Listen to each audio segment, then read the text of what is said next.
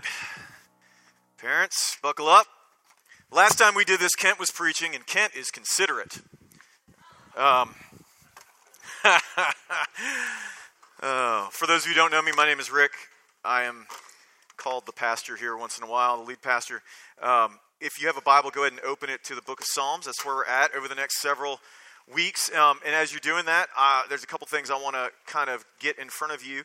Um, Kent said this earlier, but um, just in case you, uh, you know, what is it? We have to hear things, what, seven times before we hear them once? So um, if, if you're visiting here the first time, or maybe it's the sixth time, I know, listen, I'm, there's a lot of people visiting here for the first time this morning, and, and you're interested in, in anything. Like you want to get to know us a little bit better, you want to um, hear what's going on in the church. That QR code on your in the back of your bulletin is where to start. That kind of sends you to a little form um, we promise to not spam you or to you know send you anything you don't want. Just um, it is really helpful if you. We had a we had uh, something happened a couple weeks ago when the snow happened that um, you know someone who, who wasn't yet on our email list didn't didn't get the word on something you know and so if you want to hear about that that's that's how you do that it's pretty pretty simple um, but we would love to have you on that and the other thing i wanted to um, kind of keep in front of you um, is that we have promised over the course of, um, well, since we started this entire process of searching for a permanent home, we've been, Holy Cross has been worshiping in this place um, since 2009 at least. Well, as Holy Cross, we've been worshiping here since 2009. Uh, but our, we, have a, we have a group of people called our facility working group who's like looking for stuff and all that. Um, and and um, just wanted to let you know that they are working on something in particular here, and uh, it's an intriguing possibility. We will let you know as soon as we know stuff. We're going to get it out in front of you. Uh, so, but I just wanted to help you to know that that is to be expecting that information. It's going to be coming.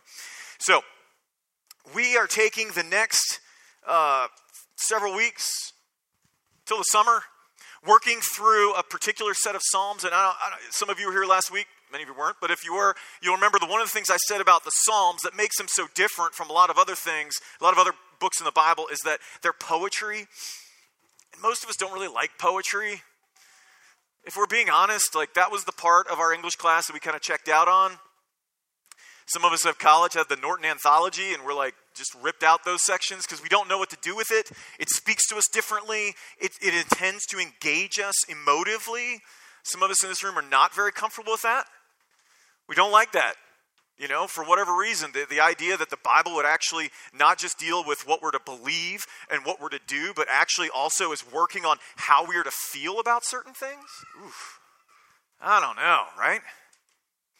And, and, it, and it also, one of the things that we're going to see this morning is that one of the ways that the, salt, the Psalter, which is the entire set of Psalms, in particular ones we're going to be looking at, one of the ways that they do this is by inviting us to kind of enter into it to place ourselves in it, to let the, the words of these Psalms become not just our words, but kind of indicative of our experience. And so that is what we're going to be seeing this morning. If you have uh, your place, our habit here is to stand. So if you'd stand in honor of God's word, I think it'll be behind me. Yeah, we're in Psalm 121 this morning. Let me just remind us this, this book is not something the church picked for itself. This is God's word. And as you hear it, and many of you are going to be familiar with what's up there, the danger for us is to just kind of gloss over this time. But God's word is living and active, and it changes us. And so I'd invite you to hear it and receive it in that way. I lift my eyes to the hills. From where does my help come? My help comes from the Lord who made heaven and earth. He will not let your foot be moved. He who keeps you will not slumber. Behold, he who keeps Israel will neither slumber nor sleep. The Lord is your keeper. The Lord is your shade on your right hand. The sun shall not strike you by day, nor the moon by night. The Lord will keep you from all evil. He will keep your life. The Lord will keep your going out and your coming in from this time forth and forevermore. This is God's word. He gives it to us so that we would flourish. Would you pray with me? Jesus, reign over this time. Let your word go deep into our hearts and let everything that is of you, your life, your death, your resurrection, your work, your character, everything come to the forefront. Let everything else fall away. Jesus, you alone hold the words of eternal life. Speak. Your servants are listening. We ask in Christ's name. Amen. Have a seat. So last week we started this journey, ironically enough, this journey through the Psalms of Ascent. That is a group of 15 Psalms from 120 to 134. And, and what these Psalms are doing, if you remember, part of what they are doing is they are meant to be sung. They are meant to be sung by those who are heading to Jerusalem for celebrations like Passover, like the Feast of Tabernacles, these different annual feasts. And they were, they were pilgrim songs. And what you also may remember, and I'm just you probably don't. I'm, I'm trying to help us review. The other thing that we found out and what we saw is that these Psalms are grouped in groups of three. So 120 to 122, um, one. Um, 123 uh, to 125 and so on and so forth. The first one of those, it gives us this kind of sense of distress. The second is kind of how the Lord is providing on the way. And the third one in each of these groups gives us how it is, the celebration of what happens when we've arrived. Okay? It's how these kind of work out.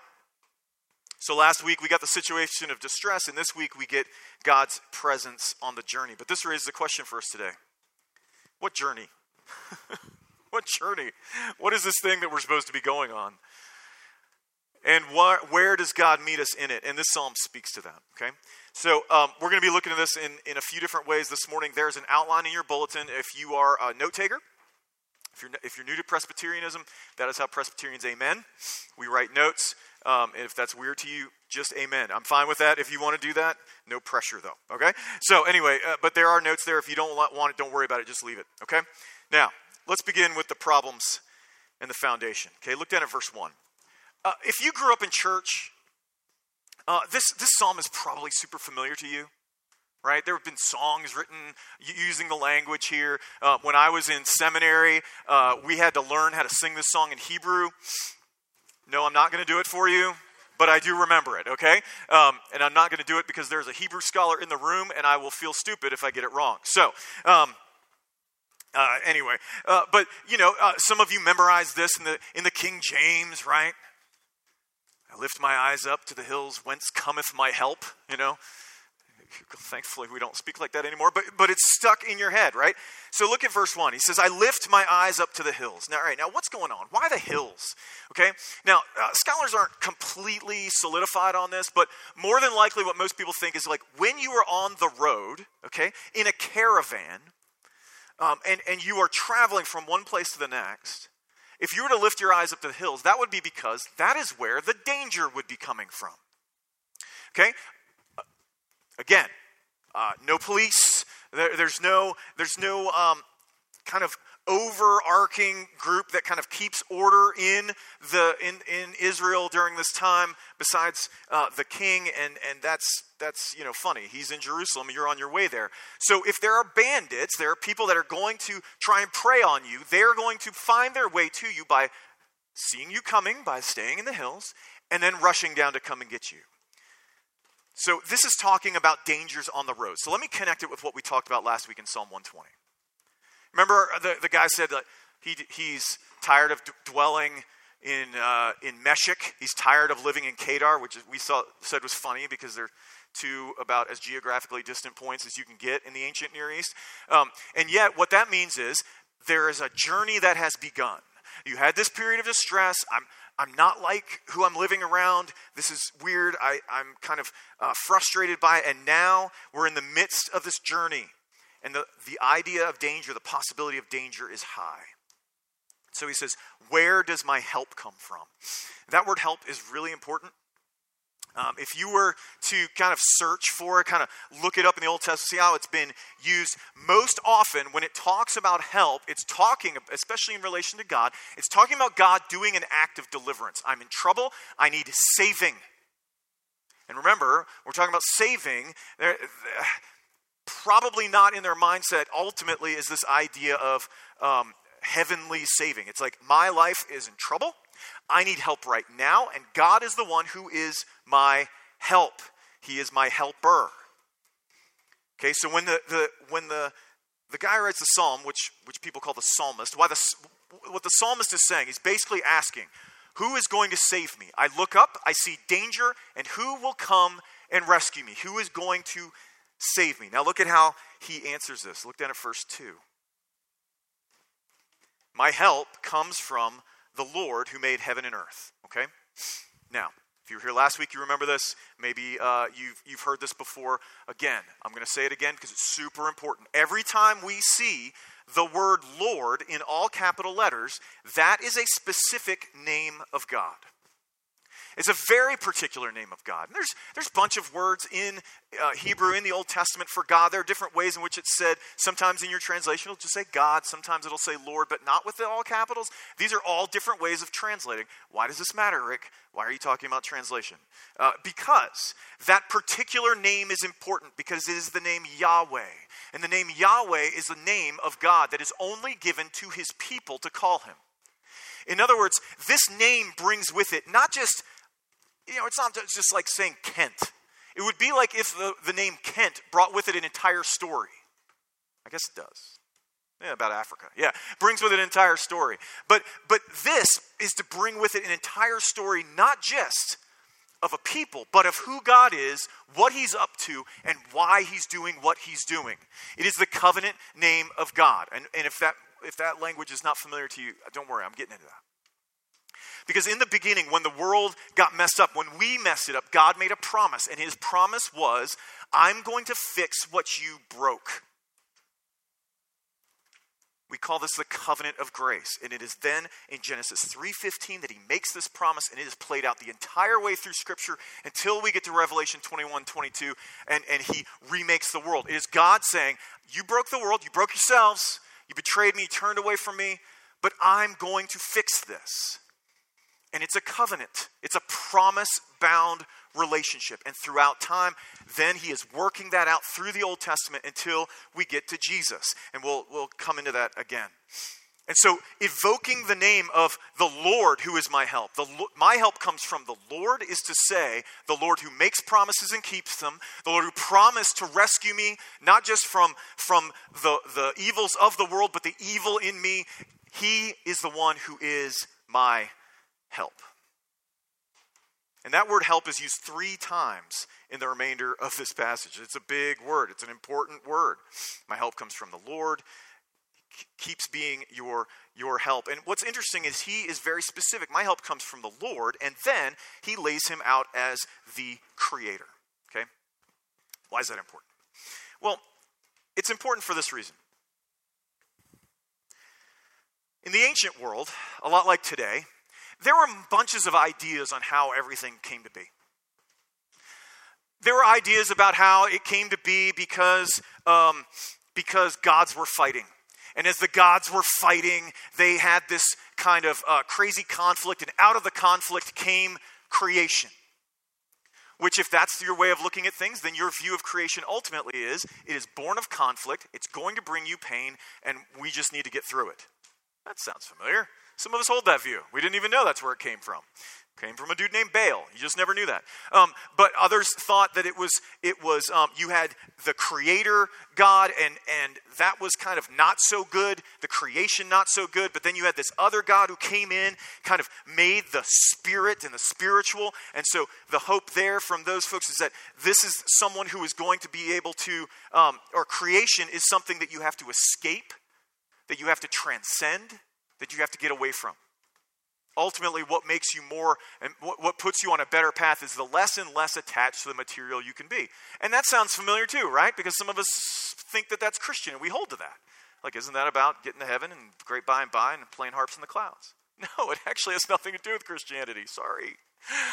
Uh, it, but this is really important because when he says creator of heaven and earth, what he is saying is the God who rescues, the God who redeems, the God who makes promises is the same God who created all things, that all things were created good, and that God is here to fix, again, what we broke. He is the creator, which means he is also sovereign over it. Okay? Now let's look at a, a different kind of help. Look down at verses 3 to 6. He says this He will not let your foot be moved. He keeps you will not slumber. He's not going to slumber. He's not going to sleep. He's your keeper, keeper, keeper, keeper, more keeping. There's lots of keeper. There's shade, sun, moon, all this stuff. Okay, so here's, Here's what this is talking about He will not let your foot be moved. Literally, what it means is He's not going to let you slip. Now, when you're on a, a journey, right, obviously, um, your foot slipping is kind of metaphorical for um, just accidental problems. Some things that happen. It's not really you chose to do it, your foot just slipped, right? It's not that big deal. It's careless action, which is to say, He's going to keep you even from your carelessness. And then he keeps talking about this keeping. Lord's your keeper. He who keeps Israel, right? The Lord will keep you from all evil. Lord, keep your coming out and going. This is this is a word that obviously, if if you see a word in the Bible, and especially in a, in one passage, repeated this many times, six times, right? I think it's six times. Yeah, six times. If if you see a, pa- a word in a passage in the in the span of like eight verses repeated six times you go you know what there's something about that word that that is what actually is important here so what is this keeping well it's it's a word that's been used before you probably hear it if you're here uh, consistently enough or in a lot of churches you hear it at the end of services right the lord bless you and keep you same word same word in the hebrew um, it's the same word that in in the garden god used to to uh, describe what he put adam there to do he was to cultivate the garden and keep it. That's weird. What does that mean? Like it's his property? No, to keep means to guard, to protect, to make sure it, it flourishes, to see it work out the way it was supposed to do. That's what this word means. That when it says, the Lord is your keeper, he who keeps Israel, what he's talking about is the idea of guarding, of, of sheltering, of, of protecting. He's a protector. Now look at the issue of sleeping and slumbering. Because if you have a guard, if you have a keeper, that's really good, right? I mean, some of us would really love to have like the bodyguard walking behind us all the time. But the problem is that guy's got to sleep once in a while. There's nobody to take up the next shift. Like, you're vulnerable. And so it's very important when he says that he doesn't sleep. The whole point is if if he did, then some of your circumstances could go unattended. There would be certain things that slip through the cracks certain things that God might be too busy for, not really watching out for, things that get past his attention. But the Lord, your keeper, he does not slumber, he does not sleep, which means, listen, because I know this is hard. Many of us, many of us, what I just said is really echoes in our thoughts. Like God is way too busy for little old me. But what was said was, none of your circumstances will go unattended. Nothing is happening that kind of misses his notice. Oh, didn't see that coming. Woo! You know, like nothing is happening in that sense. Okay, so what does it mean to have the Lord as your keeper?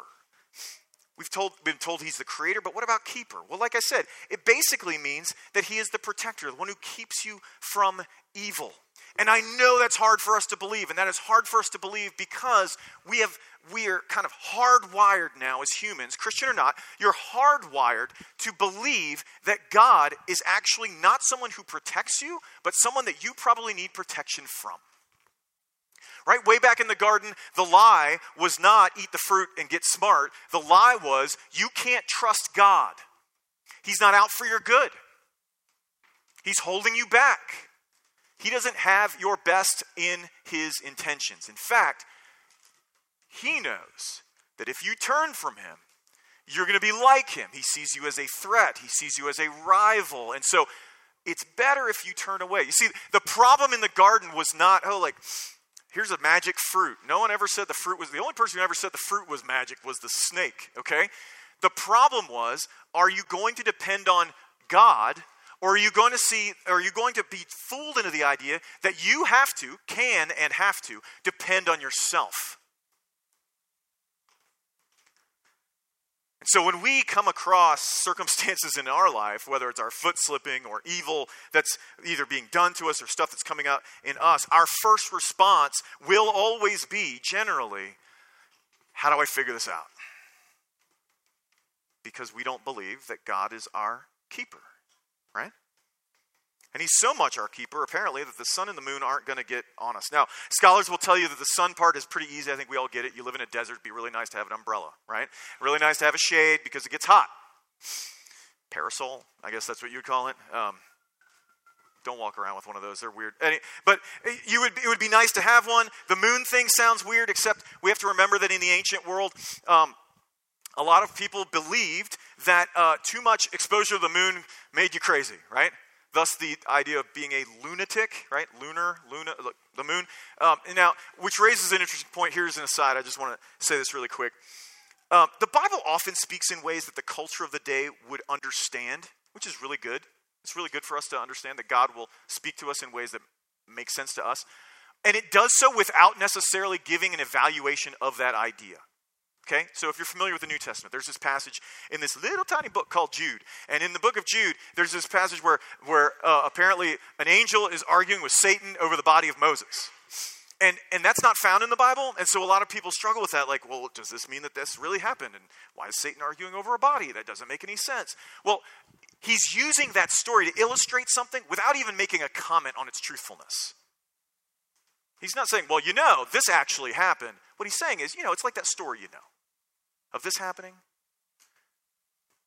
Or Jesus, you know, like when um, when he's talking about or, uh, when he's talking about some of his his parables or or the Old Testament talking about other gods or or uh, you know giant monsters or something like that. It's it's he's meeting us where we are. Okay? So here's here's what's totally interesting. Let me get back to this passage. Here's what's totally interesting. 3 times in Psalm 121 is the Lord mentioned.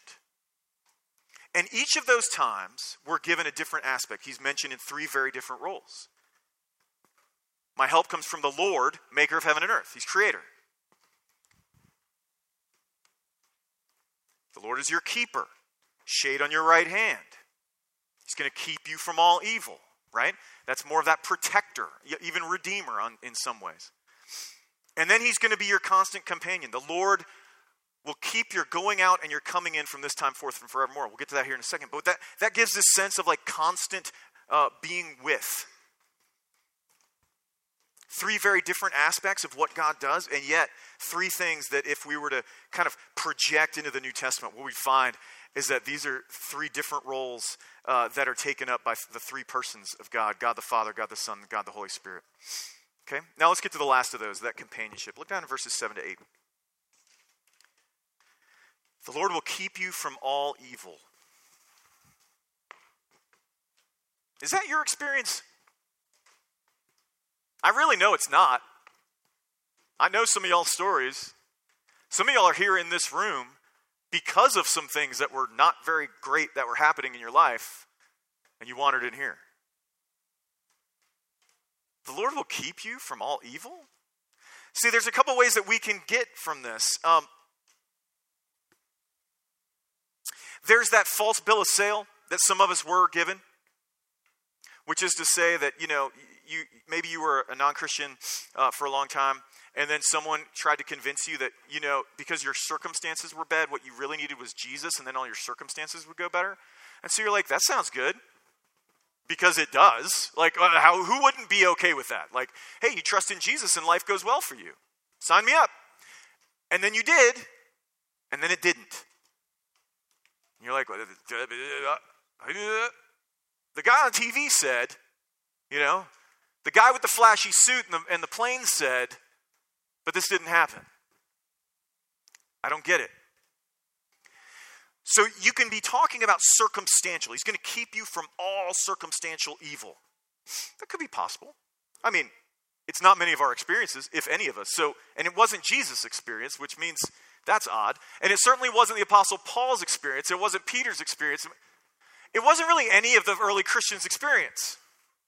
So it's odd for us to go, well, that must be what this means. And it wasn't the experience of any of this of Old Testament believers either. Because it's not like their lives went well. So what exactly are we getting at here? Well, listen. When you talk about keeping, he's going to keep your going out and your coming in, this is speaking to a constant presence. Having a keeper who keeps you and you're going out and coming in is like having a constant person watching your back. And what ultimately this is talking about is it, it gets it harkens back to something that was said uh, by this by this Old Testament. Um, it's called a patriarch. Um, he perhaps you've you've heard of him. He had a nice multicolored coat had a bad experience where his brothers kind of turned on him, threw him in a well. Went bad. But one of the things he said to them when he when it's finally revealed his brothers realize who he is in the story and he's made it all the way to the top of the food chain in egypt like he is he is the the guy. He's in charge of everything except pharaoh. And they realize this is what's happening. They're scared because he's going to kill us. And he says no no no no no. You see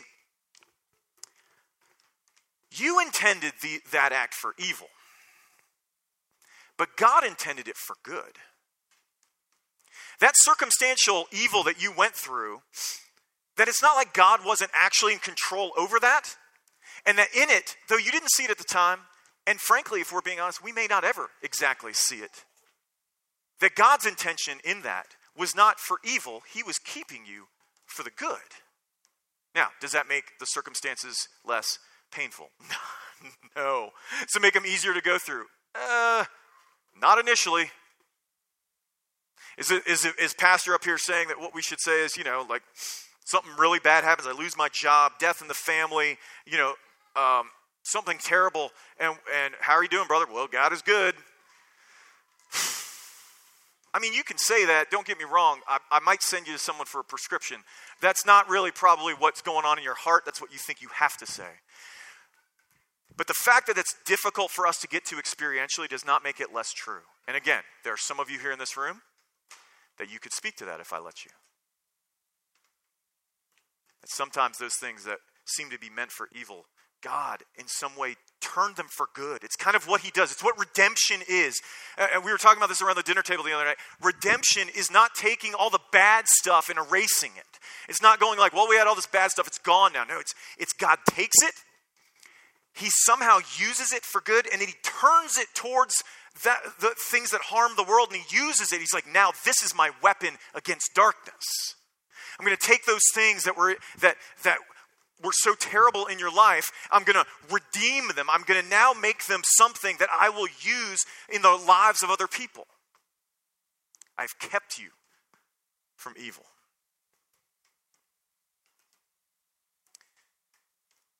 And lastly, it is something that is forever from this time forth and forevermore, which is to say, God is not, there's no um, expiration date on this care.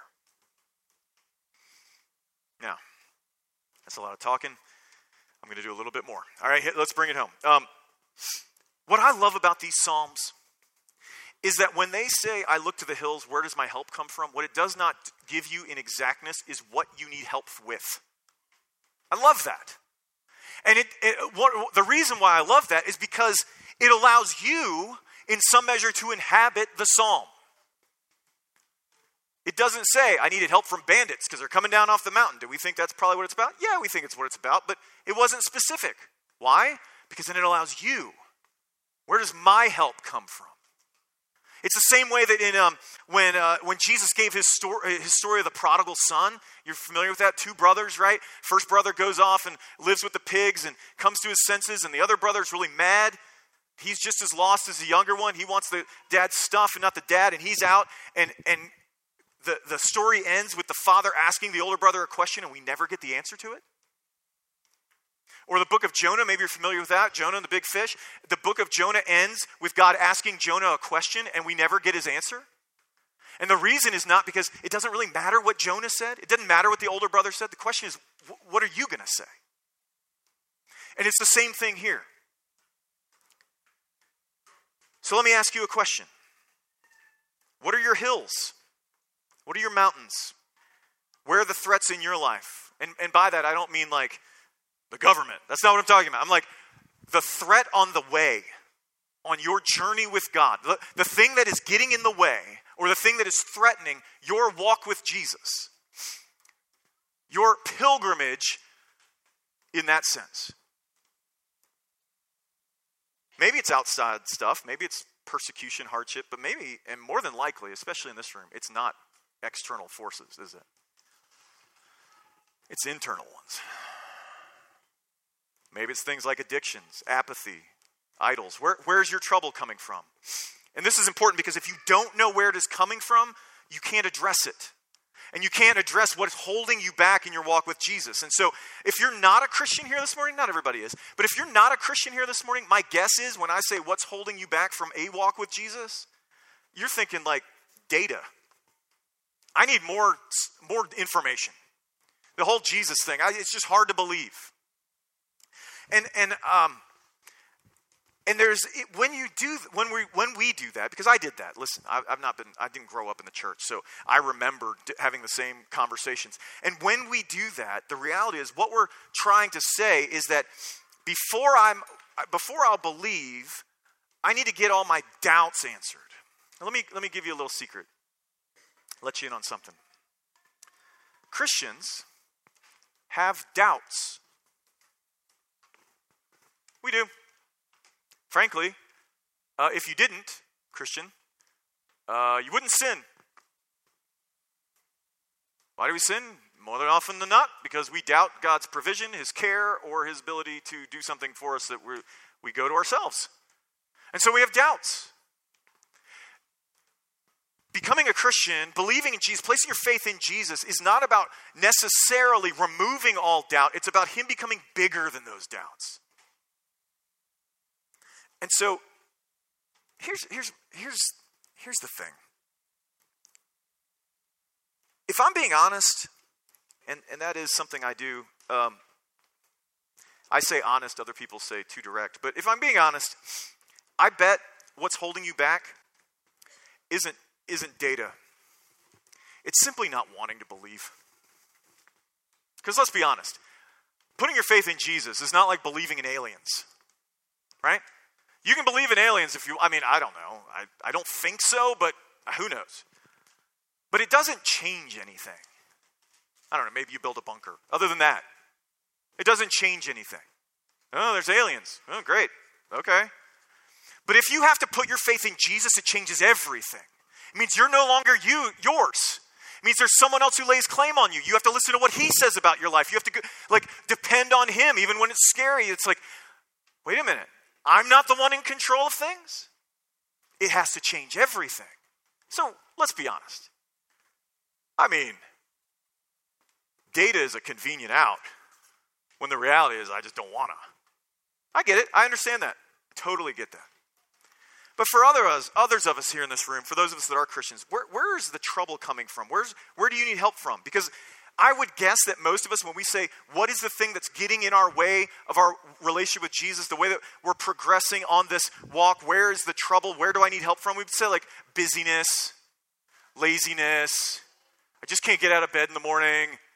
Or the kids, right? And if you're a kid, you're like, my parents. Like, there's always that thing. But here's what I do know about you, even though I may not know you. Every one of us, no matter how busy we are, no matter how lazy we think we are, we all make time for what's important. There's not a one, uh, no one of us in this room who, if there's something, you know, if, if, if the new season of whatever comes out, you're not making time to binge watch that thing. Right? Ted Lasso comes out, I'm in. Like, don't call me. I, I will not be available for a while. I'll be watching some Ted Lasso, okay? What is holding you back in your walk with Jesus? Is it something that you can't seem to get rid of? Is it a porn habit? Is it drinking too much? Is it obsessing about your finances? Is it worrying about what everyone else thinks around you? What are they going to think of me if they find out I'm a Christian? What are they going to what are they going to uh, uh, I have to mold my beliefs, my practices, my everything around other people. What is it? And this is important because the reason that Psalm 121 says that the, the pilgrim is lifting his eyes to the hills is because of the threat that there is something in those hills that will put, not, not make your journey a little less comfortable, that will put an end to it. That will put an end to it. Do you believe it's actually that serious? Or do you think you are in control of it? Not a big deal. You have plenty of time to get it straight. Listen, if there is something in your, listen to me, I need eyes. If there is something, in you're a Christian, if you're not a Christian, just listen in, this is fun. Um, if you're a Christian here this morning, and you know that there is something holding you back from your walk with Jesus, You are not in control of it, it's in control of you. You are in bondage. You can't just get rid of it or make it stop. You need a helper, you need a keeper. And that's where Jesus comes in. You want to know what one of the biggest lies is that we as Christians believe? We tend to believe that we became Christians because we were helpless, but now we're good. Like, we were powerless, but now we're good. We were needy, now we're fine. Jesus is at work, God is good all the time. Don't need him as much anymore. As if progression in the Christian life is about needing God less and less and less. When in fact, if we're to believe the problem is our independence from Him in the first place, then the progression of the Christian life should be us needing Him more and more and more until it's constant. You aren't able. And this psalm speaks to that. Where does your help come from? It isn't from you, it isn't from your new nature. It isn't from your inner strength, it is from the Lord. So, what does it mean? Well, it means when you're convicted of ignoring your walk with Jesus, your new discipline plan is the wrong first step. I'm not saying we don't do that eventually. Like, you, I'm a big planner. Like, you got to have a plan. You got to have this, okay, here's what I'm going to do. But it's the wrong first step. If you think, if you're coming into your Christian life and you're seeing something that is that is hindering it and it's holding you back and you think to yourself, you know, all I got to I just got to get I got to get my act together. No. You will be back in that place minutes, days, weeks. I guarantee you it won't be months. I mean, some of y'all are really self-disciplined, so it might be a month. Way more disciplined than me, which isn't really saying much. But that is not what the problem is. Like I said, I'm not saying there's not a place for that. I'm just saying it's the wrong first step. The first step is repentance, but not just of the behavior. God, forgive me for not getting out of bed. Forgive me for not for uh, you know looking at websites I shouldn't. Yes, I mean you need forgiveness for that. But the question is, why did you do it in the first place? Where is your motivation coming from? Why is it some of us in this room are way more likely to run to pornography than Jesus. Why is that? Why is it that you need to get your finances straight before you're willing to sit down with your Bible? Why is it that you're willing to go against what Jesus says just to make sure people don't think you're weird or that your friends don't abandon you? Can I suggest? It's just a suggestion. Can I suggest it's because you're looking to those things to be your help? Those things to be your keeper, those things to make life right for you, instead of to Jesus? The issue isn't just needing to repent of a behavior. The issue is that you also need to repent of what's behind the behavior in the first place. And look, I've been there. But here's the thing that always gets me about this, and, and it still is the way God gets my attention at times. How much is enough? How much is enough, right? How much porn before you're okay? How much acceptance before you finally feel free to be you instead of everyone else? How much financial security before you don't live in fear? I know some of you are thinking, just a little bit more, right? It's never enough. It's never enough. And it can't be enough because that's not your problem.